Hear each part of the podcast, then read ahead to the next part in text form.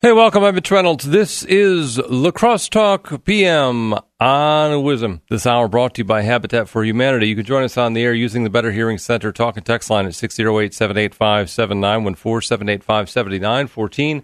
Also on Facebook and Twitter, and you could send me an email, mitch at wizmnews.com. All those means you can use to get in touch with us here in the studio. But uh, feel free to use the Better Hearing Center talk and text line at 608 785 7914 785 7914. We have a uh, I'm going to talk with Julie McDermid here in just a couple minutes. We uh, she is the uh, director of the. Uh, I don't think that's that's actually not her title. I don't remember what her title is. She's a project manager, I think is what it's called for Lacrosse Collaborative to End Homelessness, and uh, they just picked up a an award from the Wisconsin Hospital Association. And we're getting news today that um, the uh, a state uh, interactive or not interactive, it's a state uh, agency to end homelessness is kind of using the model that the Lacrosse Collaborative has used to end homelessness uh, throughout the state. So, kind of exciting and kind of uh, um, this I, this notion that you can actually end homelessness is um, it's pretty cool. That that the concept, and we'll talk with Julie and see how um, how they're doing and what her anticipation is of, uh, of a national, not only a, a, state initiative, but a national initiative to do that very same thing.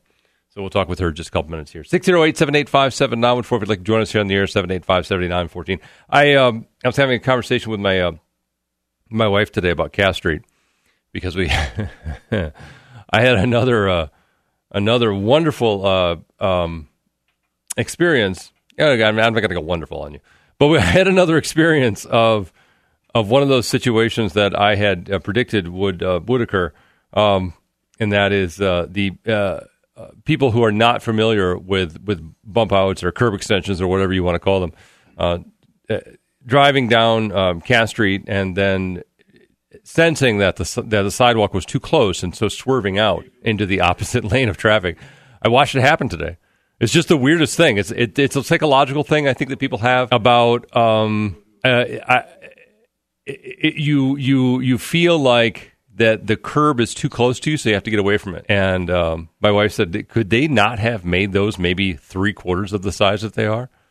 Because not only do you have that problem with the um, the bike lanes dead ending at the, uh, the, the bump outs, but you also have that issue with uh, you know vehicles getting to a point where the sidewalk is jutting out into the road, and then instinctively you're steering away from that sidewalk. I don't, I don't and and you once you get used to it, it's not an issue. But if you are not used to it, it's almost like you can't avoid doing it. Well, some people can't avoid doing it psychologically. It's kind of like going to getting to a roundabout for the first time, which I I see on a regular basis. People will come to the roundabout and stop because they're unsure and they're not clear of what you really should be doing, and they're waiting to see if traffic will come. So um, she asked me what I thought would be would be done about uh, those and whether they'd be changed, and I don't still don't think they will, but I think we're going to keep seeing examples of what I've predicted will come to pass.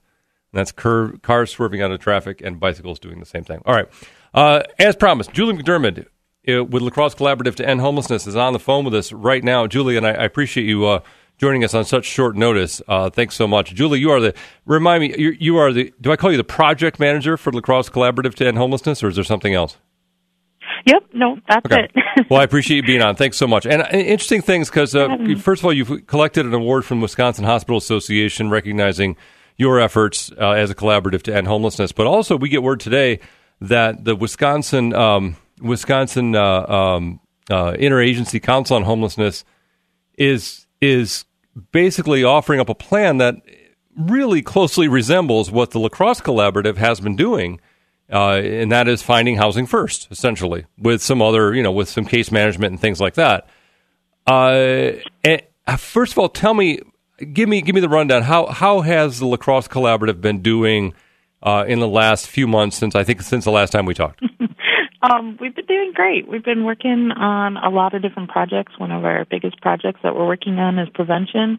And of course, if you've heard anything about the Wisconsin Interagency Council on Homelessness, their plan that was released today, it's called A Hand in a Home. Um, there is a focus on prevention. So yes, there's a lot in that Interagency Council on Homelessness, their, their plan that is I wouldn't say they modeled it after us, but definitely we're very proud of the fact that almost every key piece of that plan we're already doing in La Crosse. We're already ahead of the game with with the strategies. Is is it one of those things where, where you've proven that this can actually work to a certain extent? Um, I think so. I think there's a, I think there's a lot in it. Um, you know, like you said, there's a focus on strengthening case management, which is something we've been doing here. We've been very focused on case conferencing, working together as a community. So rather than each agency doing their own case management and, and handling, you know, different people's uh, issues within their own little siloed agency. Um, we're looking at it um, community wide. So, and we've had a lot of success with that. We're able to house people faster and more sustainably when we have everybody in the community um, chipping in. Mm-hmm. Okay. Um, are, are there lingering challenges that maybe weren't anticipated, or things that, that are really sticky wickets? Um, I think we still we continue to have issues. It's, still always hard for us to find landlords to work with. Our folks, even when we get them connected to case management and programming, still struggle with making that transition out of homelessness um, into housing.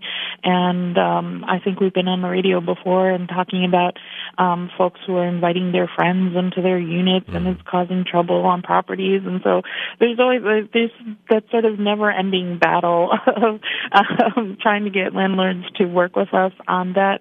But I think if uh, you know all the parties stick it out, it's pretty successful. So. Do you have challenges with those who aren't necessarily eager, perhaps, to even be helped?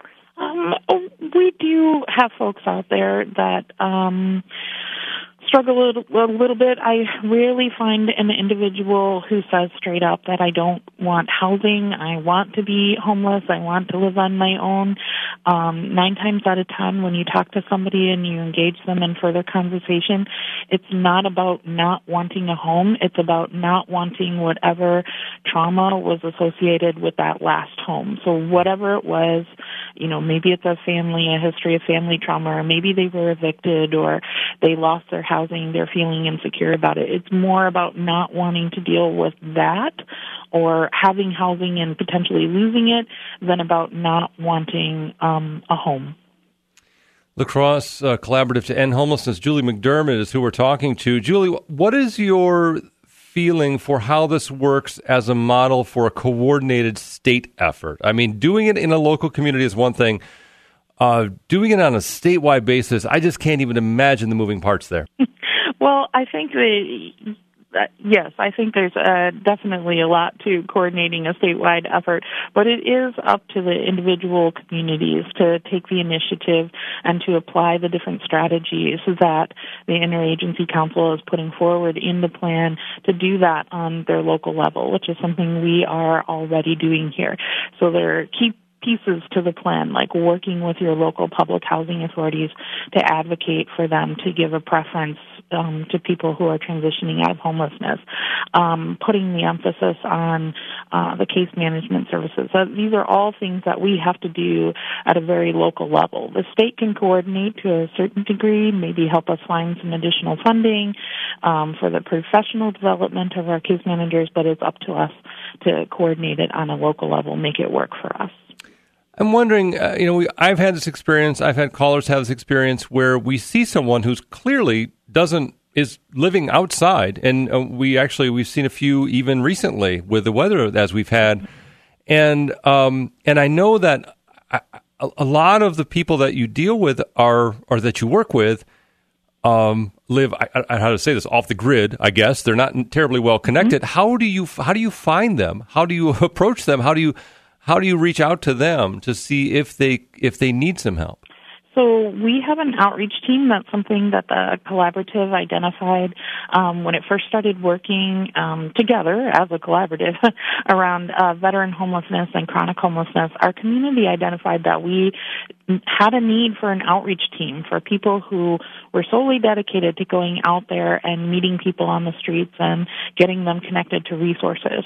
So after I started my position a little over a year ago, I immediately began to the recruiting process for an outreach team. We did have a wonderful outreach team. We unfortunately lost them um, to go on to to other jobs right now, but we're looking to re-recruit some new folks. But that's how we um, go out there and offer services. So when you see somebody on the street, um, we want you to be able to connect to us at the collaborative so that we can get some outreach workers out there to get them assessed for our programs, maybe connect them to existing resources, um, and get them into shelter and off the street.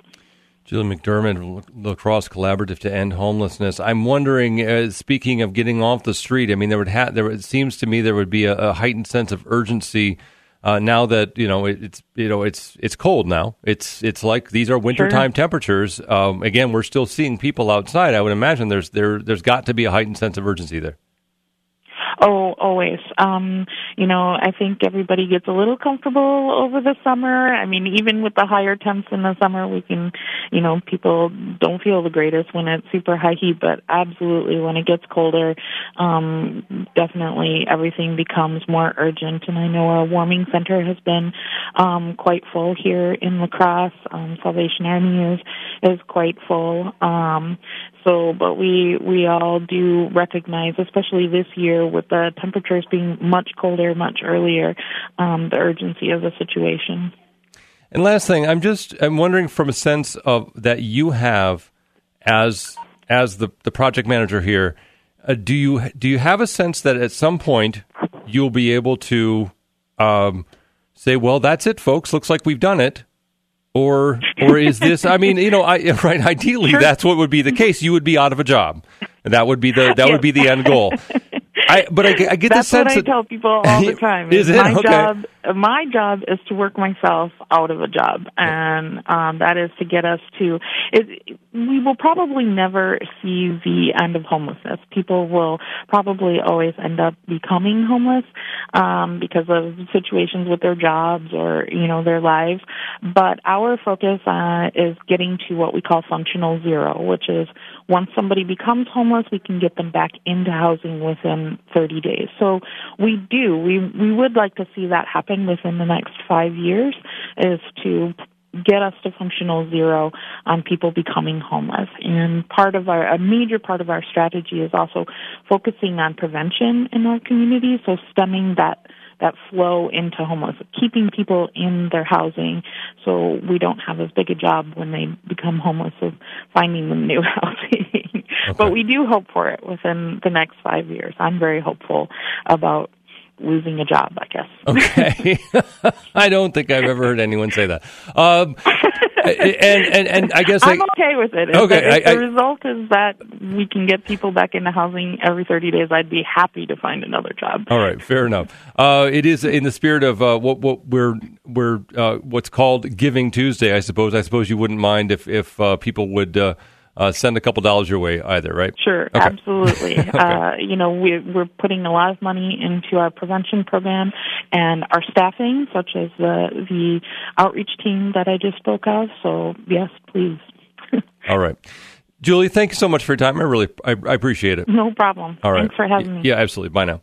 Julie McDermid is the project manager for the Lacrosse Collaborative to end homelessness. Uh, they're doing tremendous work and a lot of it, and uh, and probably endless as well. Um, but uh, serving as not necessarily the model, but certainly as an example for how a, a collaborative that like that can help to alleviate, if not end, homelessness in certain communities. 608-785-7914 is the Better Hearing Center Talk and Text line. More to come. Stick around. La Crosse Talk PM and WIZM. I'm Mitch Reynolds. Thanks for joining us here this afternoon and this evening. This hour brought to you by Habitat for Humanity. 608 785 7914 is the Better Hearing Center talk and text line. Call in or text in either way you get in on the Better Hearing Center talk and text line. Again, 608 785 7914 is that number. just talked to Julie McDermid, uh, the project manager for the Lacrosse Collaborative to End Homelessness, and as as she mentioned, maybe not the model necessarily for um, for a statewide initiative to do the same thing, but certainly an example of how that whole thing works or can work uh, for a community, individual community. She did say it's up to the community to take the initiative, though, which I think is an important part of that. But interesting, and and and as I as I'm going home last night, and I'm th- trying to think what the name of this church is again. Um, hmm. It's by the it's by the post office in downtown La Crosse. It's like the I want to say Cornerstone Cornerstone Church or something like I don't know. But there's there's people camped out outside on the sidewalk there. And I mean when I went home, I don't know, it's I can't 20 degrees? 18 degrees, something like that. And I'm you know, they're they're they have clearly not received the memo about where where to go when it's cold or or something. I, I don't know. And um it just it made me think about um, really how far we probably always have to go in relation to that potential for homelessness at any given time. And Julie, again, with the Lacrosse Collaborative to End Homelessness on with us just a little while ago, did acknowledge that we're probably not going to end homelessness completely uh, because situations change, people go through crises. It's it happens, right? It just happens. And if it hasn't happened to you, be grateful and um, know that in some way you're making good choices. In some way, you're just not the victim of circumstance. Because there's a little bit of both there. That's, I think, fair to say that part of homelessness is choice in terms of life choices. Part of homelessness is is the, um, and we all we all know about um, substance abuse, mental health problems, all of that. Uh, part of it is things that are outside of your control, frankly, and that's for for a lot of people who maybe are trying to escape a, a domestic, uh, you know, an abusive relationship or some other kind of thing. And I, you know, everybody's got a different story, but it is, um, yeah, it's just, it's a tremendous, uh, you know, a tremendous effort, I think, to, to, to undertake, as we've mentioned several times. Um, but it's, it just, it's so unlikely. This concept of ending homelessness. I was immediately skeptical when, when they, when the, when this group started, I don't know, whatever it was, two years ago I was immediately skeptical and said, there "Ain't no way. We're not ending homelessness. Not going to happen." You know, this idea, this concept that you can you can get uh, veterans off the street. Okay, yeah, all right, maybe I'm, i might be with you there. I go identify the veterans, get them off the street. You're not going to get everybody off the street, but they've been doing they've been doing what I didn't think they could do. They're finding homes for people, and they're they're managing. You know, they're managing the difficulties like their mental health issues and their their substance abuse issues, and they're managing the things the the the things that they're struggling with, and they're touching base with them, and they're doing all the things that you have to do to to make it somehow work over time.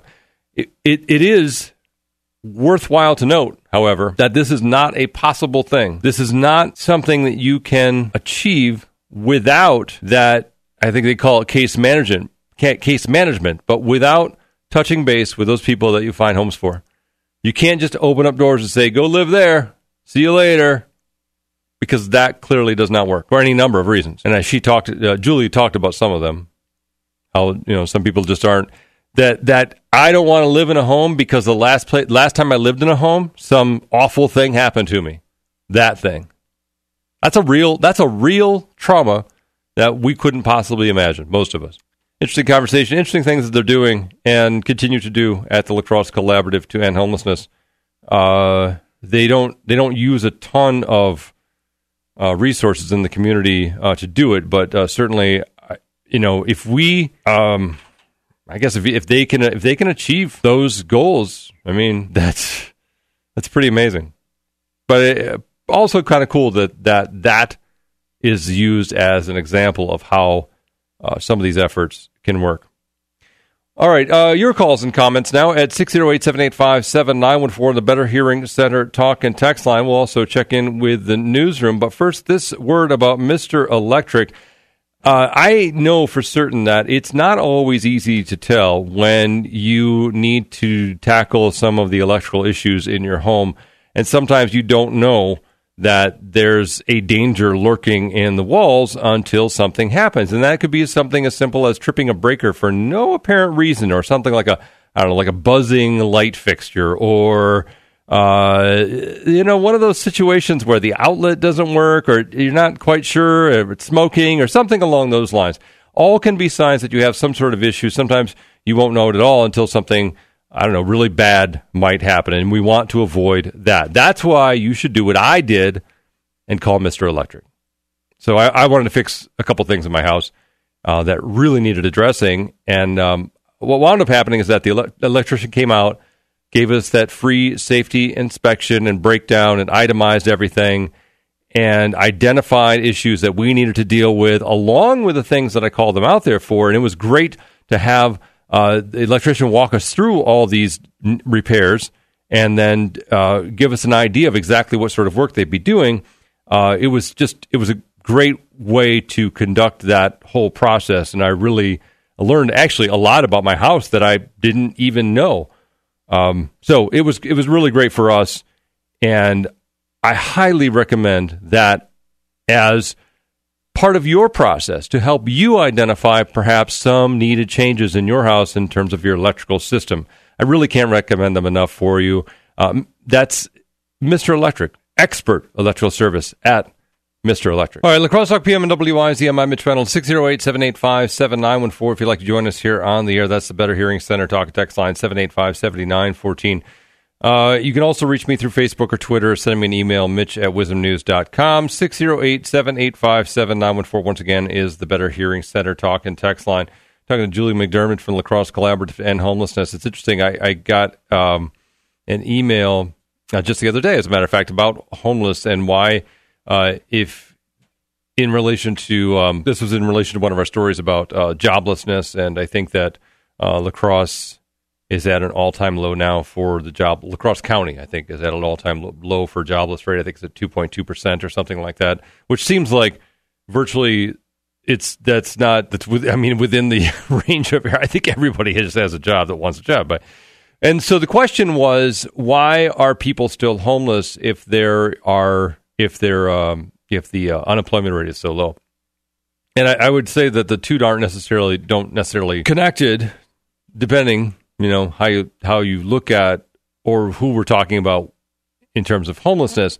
Uh, a lot of I, I was reminded not that long ago that a lot of the people who are homeless actually do have jobs, and they're homeless and working, uh, and they they simply are not uh, you know they they they can't afford to live um, in a home with with what they're making now and that could be any number of reasons right? Like so you, you don't have the necessary skills to work in a job that is that is supporting for yourself.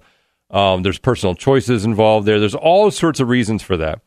But it is uh, it is interesting though that we continue to be have lingering issues with homelessness and those types of things, despite the fact that we do have a what it, by all accounts is for now anyway um, a solid economy. Now, whether that you know you start to read the tea leaves now, and it's I, I don't want to scare anyone.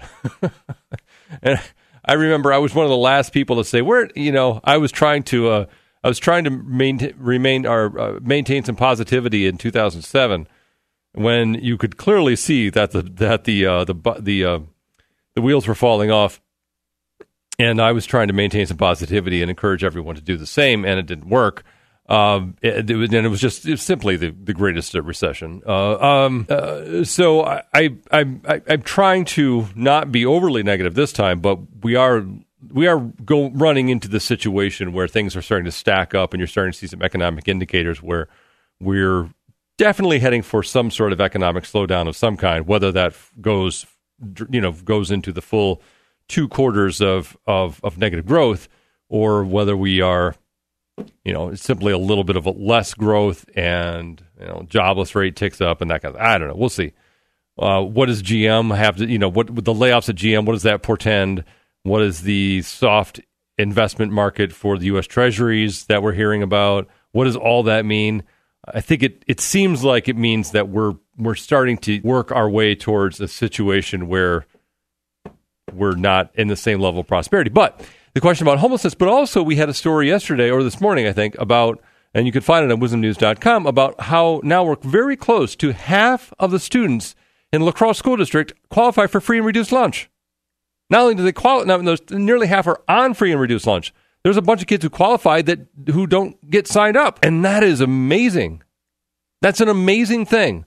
How can at, at one point you have in the in the in the city of La Crosse, it's like two point five percent, six percent, something like that unemployment, or two point four percent. So you know high demand for labor, and yet the poverty rate is clearly so extraordinary, such that half of the kids qualify for free and reduced lunch. What's behind all that? 608 785 7914. All right, let's go to the phones. What do we have here?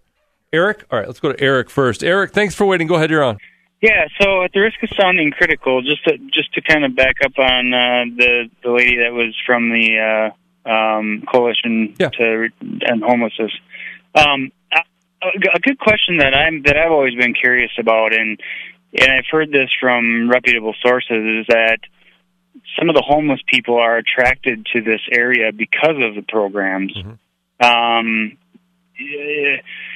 what kind of a factor, you know, do, do, does do they take into account? And and I'm not trying to be critical. I mean, that's like a, a, a serious question. I mean, I I'd be curious to know.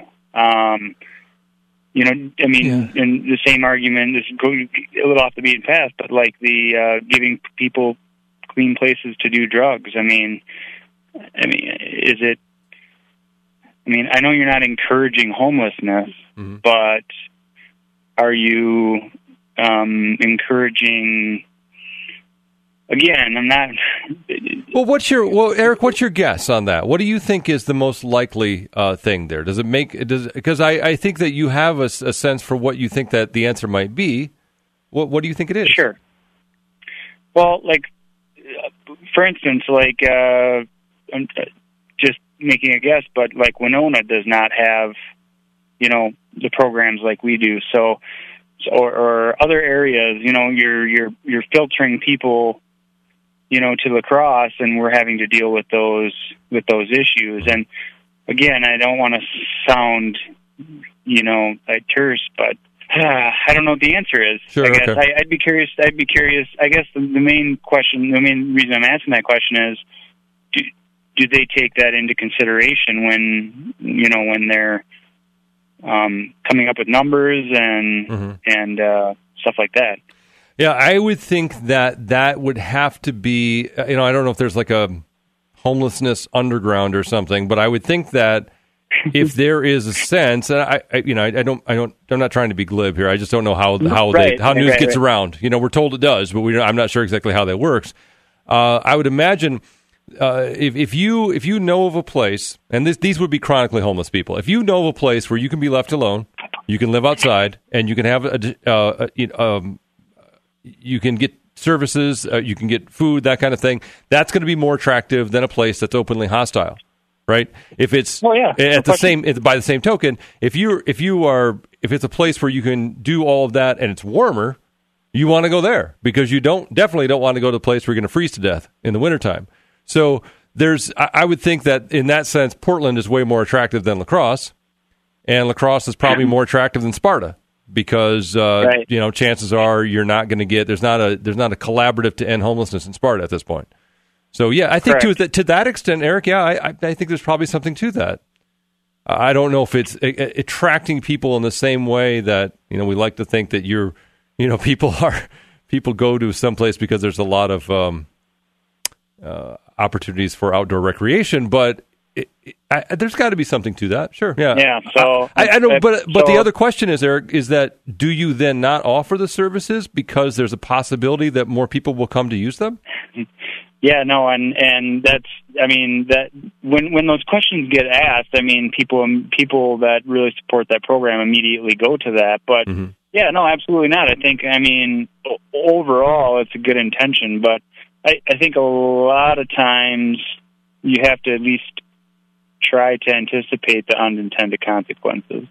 Right. And yeah. with, it, it, with that, I mean, with that program, I think, I mean, I think the the good outweighs the unintended consequences. I mean, and you know me, I'm all about not I'm not using taxpayer dollars, you know, for sure. yep. for stuff. But I mean, I, I mean, I think that that that may be quantifiable.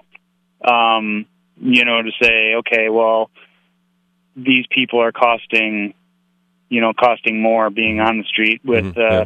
you know, police officer time and and all that stuff. Mhm. But uh, I, I don't know the answer. I'm not sure how how I feel, but that would have been a good question to ask. Yeah, absolutely. I, I, I absolutely agree. No, that is a really, really good question, and those are and an interesting uh, line of questioning. I appreciate the call. Thanks so much. And whether that is in fact quantifiable, I think is really, uh, um, you know, it's really, it, it it makes you think.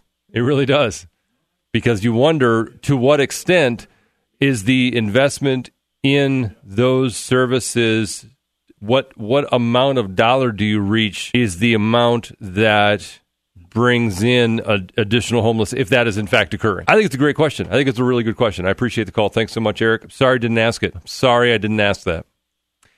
It reminds me of uh, back in the day marilyn wigdahl who uh, was a city council member when when a let's see. It was i think it was the first time that the warming center how did this work? They were looking they were wanting they requested a permit from the city and i can't remember exactly how this went. But her argument was precisely that. And we boy we just we railed on her for that. And her comment was essentially you know something about we, do we want those people uh you know coming here? More of those people. And her argument was that a warming center because it it created a respite from the cold would do exactly that. It would be an attraction for other homeless people. Your thoughts 608-785-7914 if you'd like to join us here on the air. That's the Better Hearing Center talk and text line. We've got number 3. Thanks for waiting. Go ahead, you're on.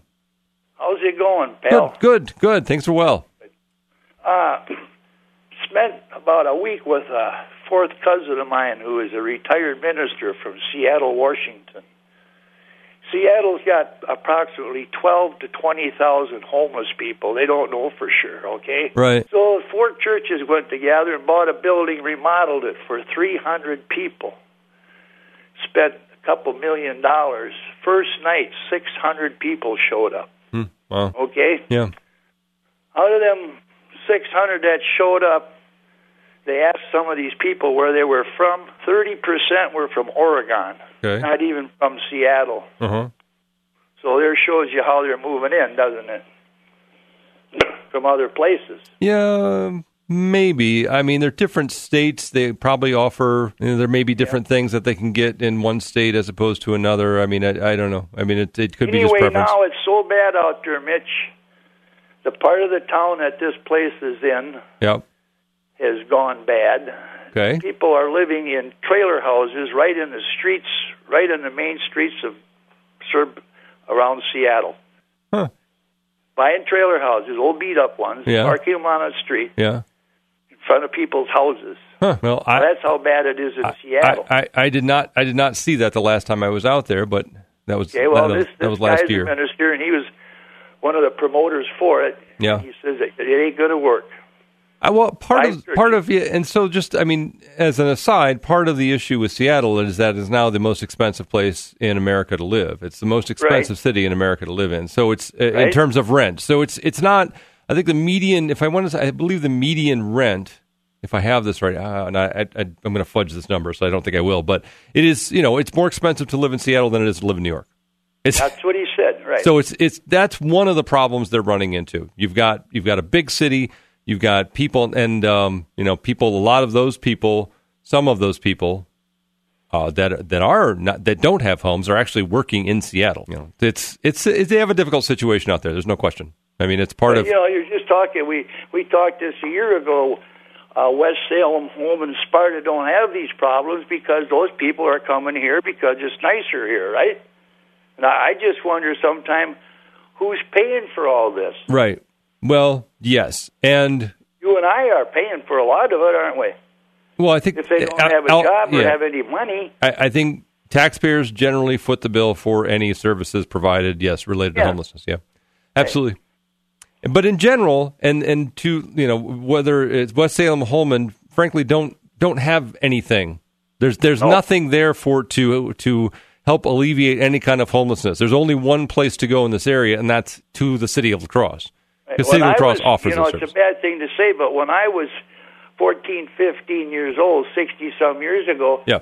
we didn't have a homeless problem. people went left for down south because it was cold here. Well, yeah. I mean, We had a few people that might be down at Pearl Street or something years Right. ago, right. but eventually they it got too cold for them. They went too. And, and I, right. And I, I understand It- that. It's a bad thing to say, but I mean, you know, that's the way it is. Okay. That's all I got to say. Well, I, Thank I, you. I appreciate the call. Thanks so much. I think that that is definitely for me. If I were the one that was trying to figure out what to do with myself in cold weather and struggling about where, to, I think I would probably find a way south as well. It might be hard to do. It's a long way. 608 785 7914. If you'd like to join us here on the air, 785 7914. Uh, I was talking about uh, so one of the I don't know if it's an irony necessarily, but it does seem to be a conflicting bit of information that while we are told that we're in this economic boom, we also have just received news from La Crosse School District that now nearly half of the students qualify for free or reduced lunch or free or reduced meals. So that's breakfast and lunch. Nearly half in the city of La Crosse. That just seems that doesn't seem like that should be real. So, along with this homelessness issue that the La Crosse Collaborative continues to tackle, there is also uh, something that doesn't seem to make a ton of sense. That while there is a labor shortage, while there are apparently more jobs than people, there half the population who have children, half of the child population anyway, qualify for free reduced meals. That doesn't mean they're all living in poverty, by the way. You can be out of poverty and still qualify for free and reduced by a long shot. But it does seem like a contradiction, doesn't it? And and La Crosse, by the way, is uh, I think as a city it has I want to say the fourth lowest unemployment rate among all metropolitan areas in the state of Wisconsin, or the second maybe, second even. That's pretty darn good. So if that is in fact the case, then what what's behind that? What's behind all of the students who qualify for free or reduced meals? 608-785-7914. We'll go to Chris next. Chris, thanks for waiting. Go ahead, you're on. Hey, thanks. Yep. Um, I don't know the answer to all the problems here, but uh, some things come to mind. I mean, um, everything goes up except wages. I mean, rent goes up. It's like everybody looks at the paper, see what everybody else is charging, and then charge that or more, Mhm. and wages just stay the same. And it's hard to uh, hard to make rent unless you have uh, uh, more than one person going out of a place, or or something happens to break uh, to break that um, dichotomy. Mm-hmm. Also, if you look, if you're downtown and you look at uh, the second floor or over, how much of that space is occupied? I mean, there's so much empty space downtown. I mean, uh, you, I don't, I don't know the answer, like I said, but there's people needing space to be, and there's all this empty space, and there's, there's, you, you'd think there'd be some connection between the two, some somehow. Uh, building owners maybe make certain rooms available, a floor available uh, maybe have a county health worker have an office on the floor. Um, just you know, a place to be out of the cold. I don't know, and maybe have available certain options for folks who aren't necessarily in their right mind. Uh-huh. And you said a thing earlier that uh, that uh, uh, chemical dependency isn't a choice. I I beg to differ. There's probably you know maybe five percent that um, don't have uh, uh, a good choice about it. This is such an uh, easy way for them, maybe, or way they grow up, or who knows what. I don't have the answers, but I don't think it's. Uh, I think it's a choice um, for the most part. Doesn't make it easier, and it doesn't answer the question or solve the problem. But there's so much empty space. I mean, if, uh, you look at the uh, upper floors of any building downtown, it's all empty, empty, empty. And um, you'd think there'd be some bridge between the two, bridge, bridge between the gap of the, the people who need a space or could use the space, um, and um, and the space that seems to be not available but could be if um, certain uh, things happened. Sure. Okay. All right. So, So, um, all they so all that is required is additional space. Um, that's part of it, and some Part of it. um, some available help of some kind. I don't know. Sure. Okay. Well, I got to leave it there, Chris. I appreciate the call. Thanks so much. Your thoughts, 608 785 7914. This is WIZM. I'm Mitch Reynolds. All right, La Crosse Talk PM and WIZM. I'm Mitch Reynolds. 608 785 7914 is the Better Hearing Center talking text line. That's how you can reach us here on the air. 608 785 7914. You can also send me messages through Facebook or Twitter or uh, email mitch at wizmnews.com. But again, the Better Hearing Center talking text line is 608 785 7914. I was talking about the seeming contradiction of the news that we've uh, just reported. You can find that story on wizmnews.com that nearly half of the students in the La Crosse School District now qualify for meals. That would be breakfast and lunch, breakfast or lunch, yes, either. Uh, nearly half. And there's 6,600, something like that, students in the La Crosse School District. So nearly half qualify for free and reduced meals. And as we talked to Julie McDermid with La Crosse Collaborative to End Homelessness last hour and identified that homelessness continues to be an issue and will continue to be an issue, that those two bits of information, in contrast to what is seen as a pretty much a booming economy, not only nationally, but statewide, and locally, the lowest sustained unemployment rates ever, ever people do are sending me some questions on the Better Hearing Center talk and text line in relation to uh, the free and reduced lunch uh, story uh, that I mentioned, uh, is including some uh, questions about eligibility. I will get to those because I, I think it's important to uh, talk about how it is that you know how do you actually qualify for free and reduced meals, and it's not it's not poverty; it's 185 percent of poverty. So it's kind of the same guideline as Oh, what else is in there? I think I think if I'm not mistaken, I believe uh, food stamps is the same guideline, 185 percent. We got to look that one up. I'm not entirely sure, but I think um, food stamps actually is a really good example. Another really good example of a seeming contradiction. A government service that is more and more utilized, despite the fact that we have what we're told repeatedly is a booming economy with everybody working, a labor shortage, more people than jobs more jobs than people. You know what I'm talking about. How are those things? How can all of those things be going on at once? Your thoughts on that? 608 785 7914 785 7914. So, yesterday, I, I said that, that we didn't have, it was, we had snowless two days ahead, and then I woke up to flurries this morning. So, don't listen to me, I guess when it comes to uh, if you if you want to get the exact weather, I might not be your best source. However, I am telling you what the National Weather Service is telling me. So I don't know. At any rate, down, another cold wind tonight down to 15 degrees, 29 tomorrow with a slight chance of snow tomorrow, and then more snow and a wintry mix into mix rather into Wednesday night and Wednesday as well. Yes, we're talking ice, ice, baby. That means no two wheeled Mitch on the road. but then heading for a high of 41 on Friday. It's 22 on La Crosse Talk PM. I'm Mitch Reynolds. More to come. Stick around. La Crosse Talk PM and WIZM. I'm Mitch Reynolds. 608 785 7914 is the Better Hearing Center talk and text line. Call in or text in either way you get in. 608 785 7914. Also on Facebook and Twitter, you can send me an email, mitch at wizmnews.com. On our website, wizmnews.com, you will find the story uh, about new uh, numbers from La Crosse School District finding that it's, it, I say nearly 50%. I mean, it is. It's actually 47%. 47% of students are eligible for free and reduced meals in the school district of La Crosse now, which is, um, you know, a really high number, basically.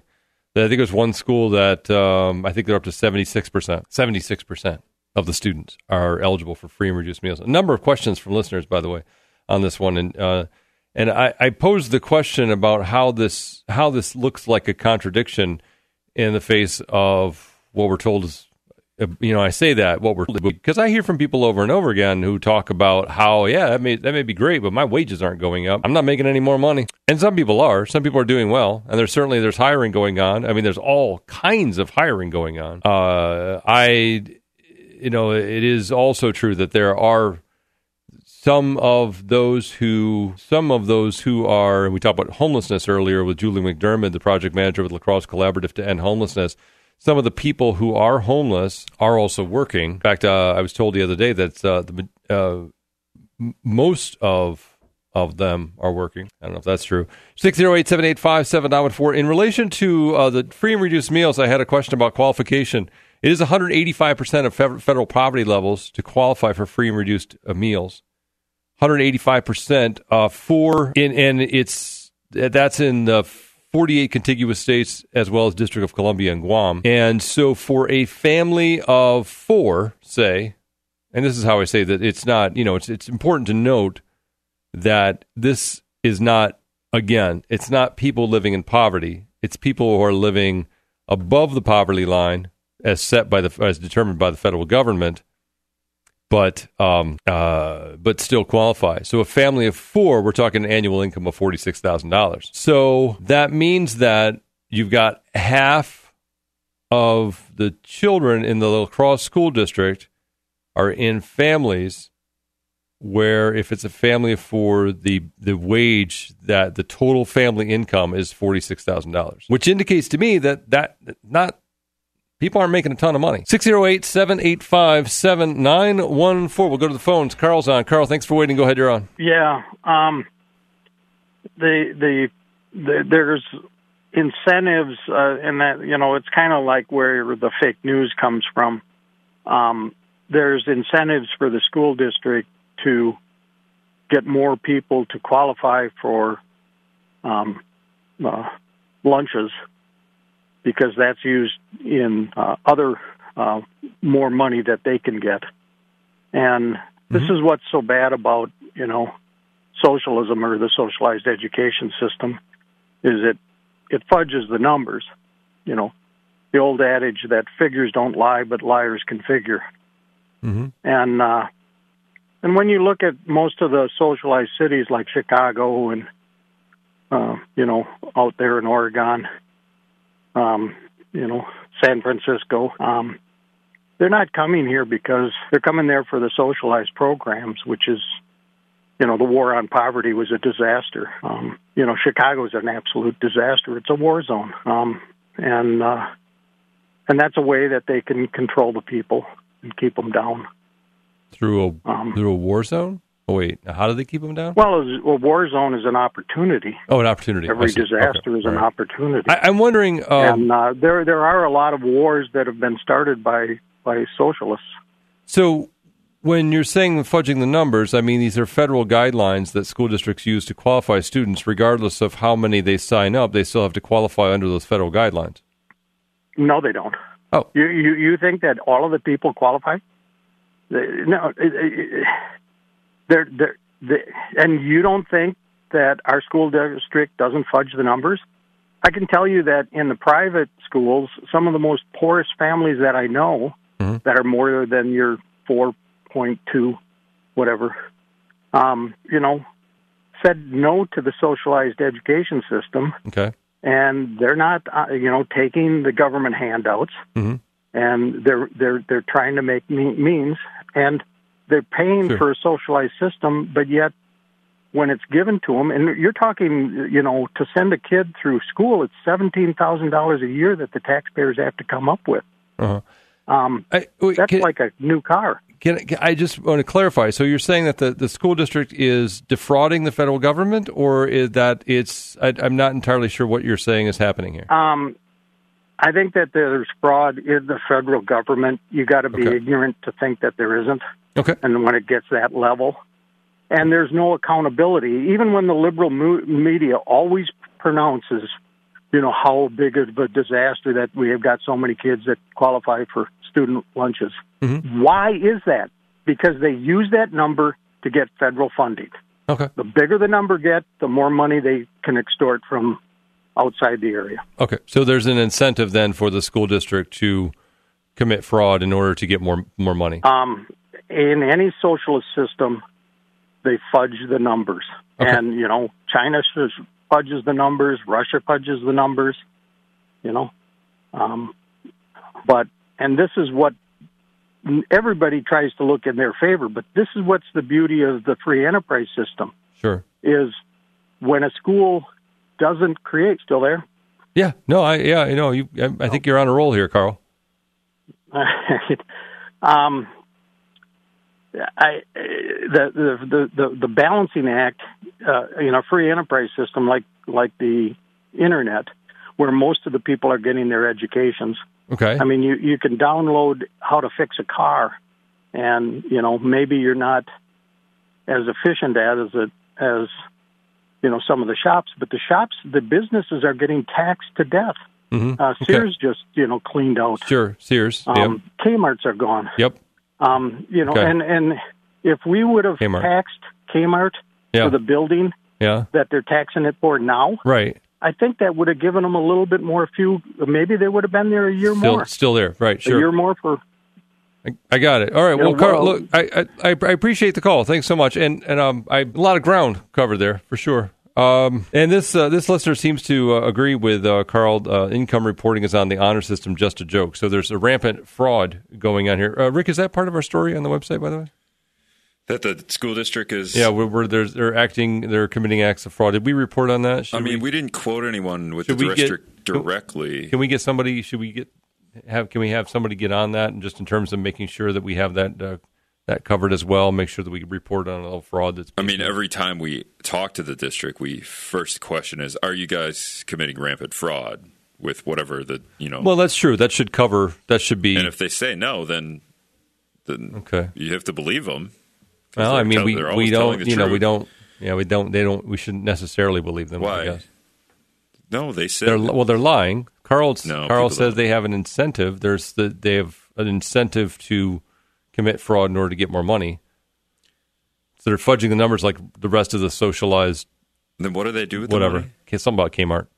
Do they just buy luxury buses and Um, sweet like mechanical pencils? no, what are com- we doing with the money? They they hire more people to commit more fraud. Okay, It's a- so it's- and then those people are living Self-perpetuating a system. of luxury and Well, yes, we they're they're living off the backs of all the real people who have real jobs, not the socialists who have communistic but not jobs. just living off the backs, but living off the backs, driving Mercedes Benz and in awesome houses. if you maybe multiple houses. if you look at all the Mercedes Benz in the city in the in the school district of La Crosse, well, you just go through the school parking lot. they're in the school parking lot. That's where they all are. Nobody else, just teachers can afford those. 608-785-7914-785-79. We did have some questions about uh, okay, how many of those kids come from single parent households? Mm, I bet a few. I would bet uh, a few. Yeah, that's probably probably frequent. Actually, um, this caller or this listener asked, could it be that the requirements should be reviewed? Yeah, and primarily, and I, I think this is not exclusive. I, I I don't. I'm not entirely certain, but I believe that these are this is primarily based on income, and so this and this is a federal program. Free and reduced is a federal program, so that would have to be reviewed on the federal level and I don't know what other requirements are there to qualify. I know that if you have food stamps, food stamps, or food aid, or whatever it is that's administered by the state, food shares, that you, I think that you automatically get enrolled or something. I, I don't remember exactly how that works. That was a long time ago. I was covering the school, the school beat, if you will, and that sticks in my mind. So I think that that actually does happen. Um, I, I, I mean, I suppose if you, you know, it's kind of like identifying uh, students with mental health issues or or educational uh, challenges or that type of thing, right? You do that because you uh, have, have the potential of the more you identify, the more funding you get. I guess that, which is the theory. I suppose you could, uh, if you if you round up everyone that could possibly qualify for free and reduced lunch, uh, the greater the number, the maybe the more aid you qualify for. 608 785 7914. If you'd like to join us here on the air, number three is back. Thanks for waiting. Go ahead, you're on. Like the guy says, the government throw you percentages they want you to hear. Anyway, I was watching a show on television the other day, Mitch. Mm-hmm. Some of these towns where things are really bad, they put everybody on free lunch at the schools because it's less book work. Everybody gets free lunch. Hmm. It got to be where 60% of the people were getting it free, so they figured, well, for what it costs us to do all this and that, everybody gets free lunch, so nobody pays. Yeah. I could see when you get to a certain number or a certain Yeah. percentage that would make more sense. Just yeah. like that time I told you, my daughter was down at school with the kids down at Southern Bluffs. okay. A woman was handing out the papers, and she says, "What's this for?" She says, "Well, it's to qualify for the free lunch program." Yeah. She says, "Well, thank you, but no, thank you. My husband and I both work." the teacher says, "Well, take it and fill it out. You'd be surprised how many people qualify." Yeah. Now, to me, if mom or dad can smoke a package of cigarettes at seven, eight dollars a day, they shouldn't be getting free lunch. I would tend to. I'm. I think I'll side with you on that. Sure. Okay. I mean, I, I, I think that parents ha- have the ultimate responsibility to make sure the kids are fed. I mean, obviously. I don't want to take. I mean, picking up, but if you go get your hair fixed every week at what twenty five, thirty bucks, you should 100. be getting free lunch for your kids. yeah, and I, I don't know if that's. I mean, we. I, I, I don't know how Well, I many mean, people we are actually doing that. someplace. Yeah, I, I don't. I don't know how many people are getting their, their, their hair done every week. That seems excessive, but um, Well, my wife does, gets hers done every two weeks. she does. Yeah, my Right. I I get I get a my wife my wife cuts my hair every two weeks. Yes, Rick. Wait a minute. His wife gets her hair done every two weeks, Yeah. and we get fried chicken like every Yeah, we get bumpkins. quarterly, Yeah, maybe. no, I don't. I, Well, it, I feel like this is. now. It's coming. The Okay. stock market Yeah. hasn't been Okay. doing very good lately. about- Have you watched that? Yeah, but your wife is getting her hair done Yeah, every two how weeks, about and we're less ha- hair doing and more chicken giving? more chicken. Yeah, less hair, I'll more see chicken. What I can do. Maybe she can only get half her side done, I- half the hair done. I yes, I think that that's How fair. much hair does she have? I mean, Yeah, or maybe instead of maybe it's just a, a little bit of a cut and not um, you know not the perm or whatever. what if you told her you were going to do your hair every two weeks? right? How well would I that get go one over? cut every six weeks, whether I need it or not. Right? Yeah, yeah. You probably look pretty ragged. But it's thinning out now. I'm Yeah, sure. 75 years old. Totally understand. But I'll see if I can find some hush money. for Well, use that argument. Use that argument that you've got. You know, we we have potentially hungry radio people that are doing without because she's Yeah, we getting need- her hair done. It's the radio free supper program. Radio free supper program. Exactly. Now I'm going to have to go see a marriage counselor because I think I'm in trouble. That'll cost me hundred dollars an hour. Oh, it's a lot. It's a, qualify for it, credits. It's a lot. That's a lot more than hundred dollars an hour too. Well, good luck. I'll go see. I'll go see Father. I haven't talked to him for a while. Yeah, do do that. That's that's free. All right. Thank, Thank well, thank, thanks and keep thinking of us. I appreciate it. I'll do that. All right. 608 785 7914. I'd like to hear him actually propose that to his wife. So, honey, that'd be a big no. She'd, he'd get a big no on that. All right, 608 785 7914. More to come. This word about Bion Service Center on Jackson Street in La Crosse. Cold outside. Have you noticed? I have. I tell you what, one of the best ways to combat cold when you need to put gas in your car is to go to Bion Service Center and go through their full service lane. Yeah, it's pretty cool.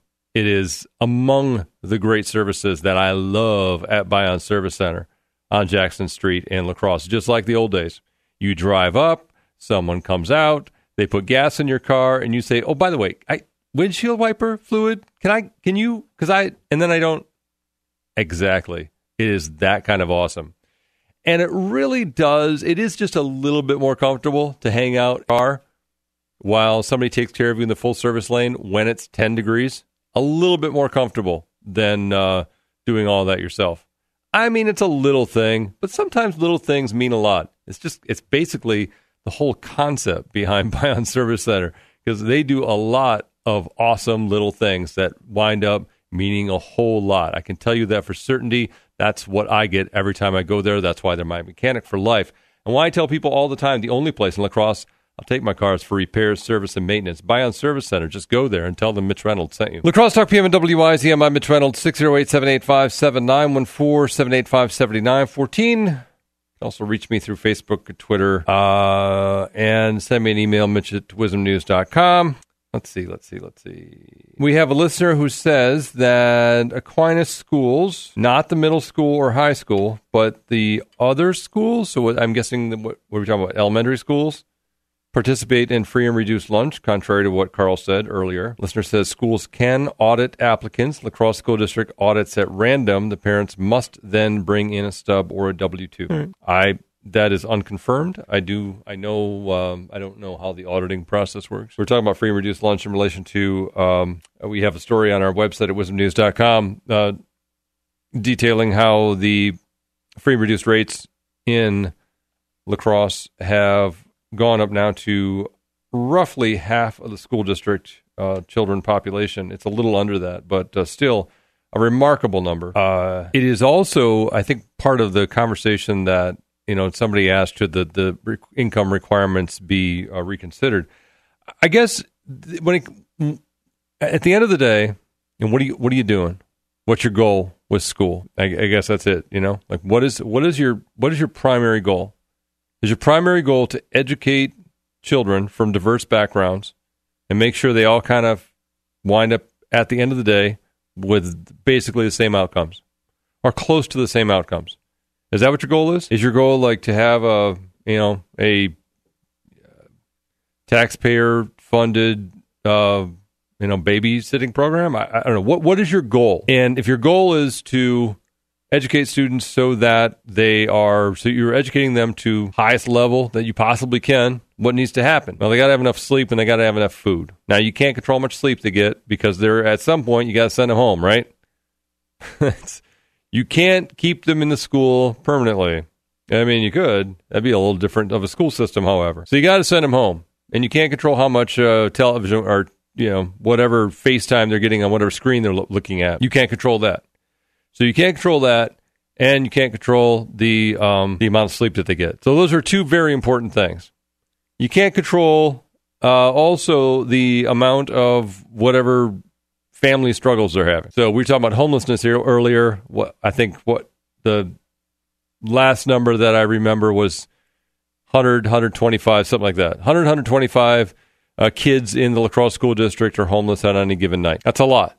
It's a lot of kids. You can't control that. So as a school district, what do you what do you feel like you can do? What do you feel like you can control to get the best outcomes possible? Identify what that is. And if that involves feeding them, then I guess that's that's part of it. You can control that with the help of the federal government, which is paying you basically to uh, feed the the lower income kids. If that is not something that I don't know what what communities are going to make this choice, I don't I don't think you have to do that.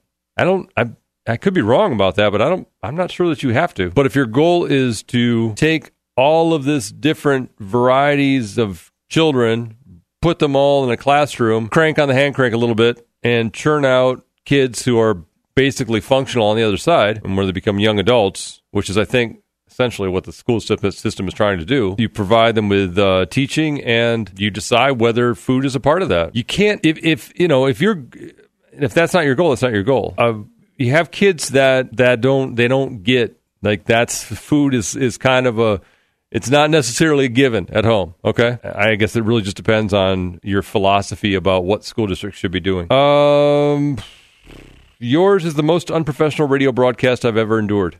That's you, Rick. By the way, I think it's directed towards you. I don't think it is. Hmm.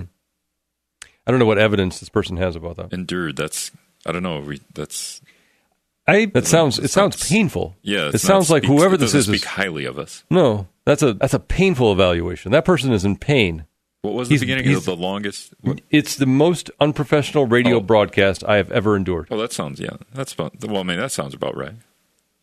But using that word endured suggests that this person is in agony while he or she is listening. Yeah, that's what we're going for, isn't it?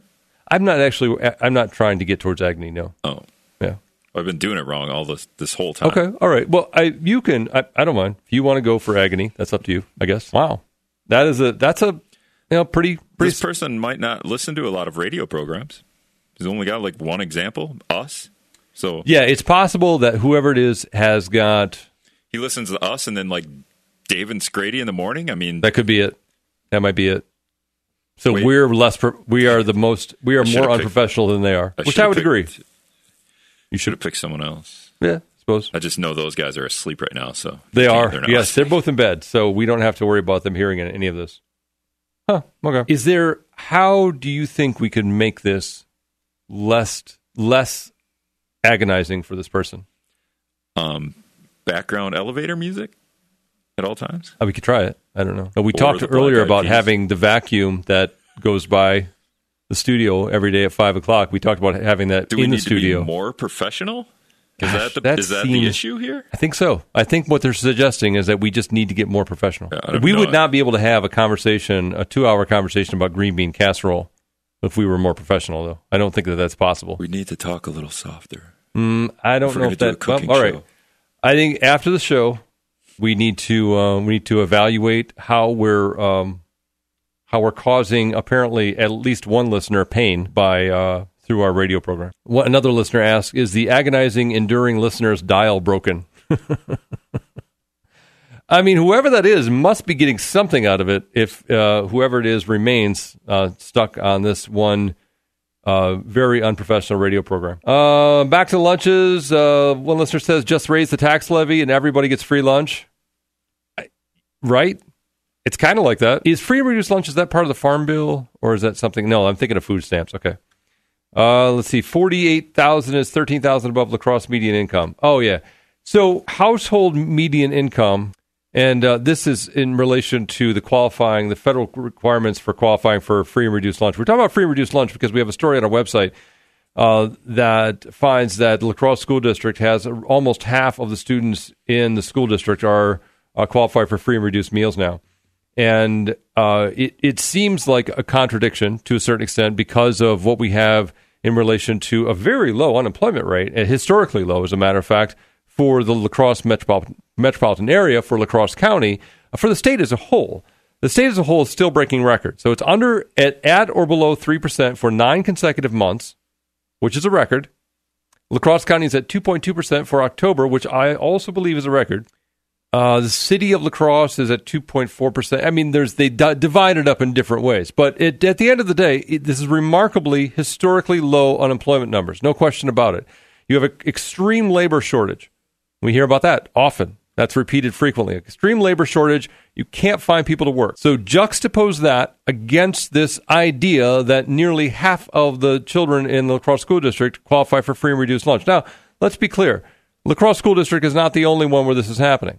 We have uh, numbers that are not great out of uh, Sparta as well. I have to pick those up. Uh, and there's a couple of other school districts in surrounding areas where um, where they have relatively low incomes.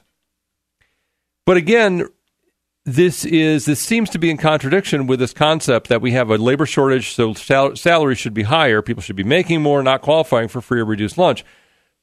But uh, and, and, to address that listener's uh, point about the median income the median household income for the city of La Crosse, I believe is I think it's 38 something. So I think he's right. It's it's I think it, that's 30 no, I think it's 38 something. So that's that's all households. And that's not just a family of 4, that's all households. The the federal guideline for a family of 4 for to qualify for free and reduced meals reduced because free is lower, but is 185% of the federal poverty guidelines. So, family of four federal poverty guidelines $25,000 a year. 185% of that is $46,000 a year. So, if you're 46 or below, for your entire household, you qualify for free and reduced meals, which is, uh, you know, again, it's not a huge, a high bar, but it's remarkable that so many people meet that requirement in what we have again is a an extreme labor shortage uh, environments. Just just amazing. Yes, Rick. What, what the the way that it's worded though, it just sounds like if you make this much money, you're getting a reduced meal. Like you actually, the kids, those kids actually get less meal, like less food. like the kids, like the the rich kids get you know, a chicken sandwich, you know, a nice dessert, some vegetables, a milk, and then the reduced meal kids they just, just get Jello. They yeah. all get is lime Jello. Yeah. They're not even getting that weird green Jello thing that guy green... was talking about yesterday, and leftover green bean casserole. Maybe that's what's going on, and that's why so many uh, kids qualify. That's probably not it. It's probably not it. School's trying to save money. Yeah, they got to save money somewhere. Got to save some money somewhere. Man, making lunch for kids back in the day when we did that, that was like a that was a daily thing, and it was just it was such like oh god we got to make lunches. It was just such a pain in the butt. Like was, sack lunch is that what oh, you're yeah. talking about? Like yeah. for your kids? Yeah, some to school. Or you were lunches. a lunch lady. No, no, my mom was a lunch lady. Oh, she was. Yeah. Now we are making the you know it's weird when you're when you hit that stage when you're they're making their lunch or eating whatever whenever they want because they're they're taking care of themselves essentially like in middle school and you're or a late elementary school basically. That's such a feeling of freedom. But also like you're wondering are they are they just eating potato chips? Oh yeah.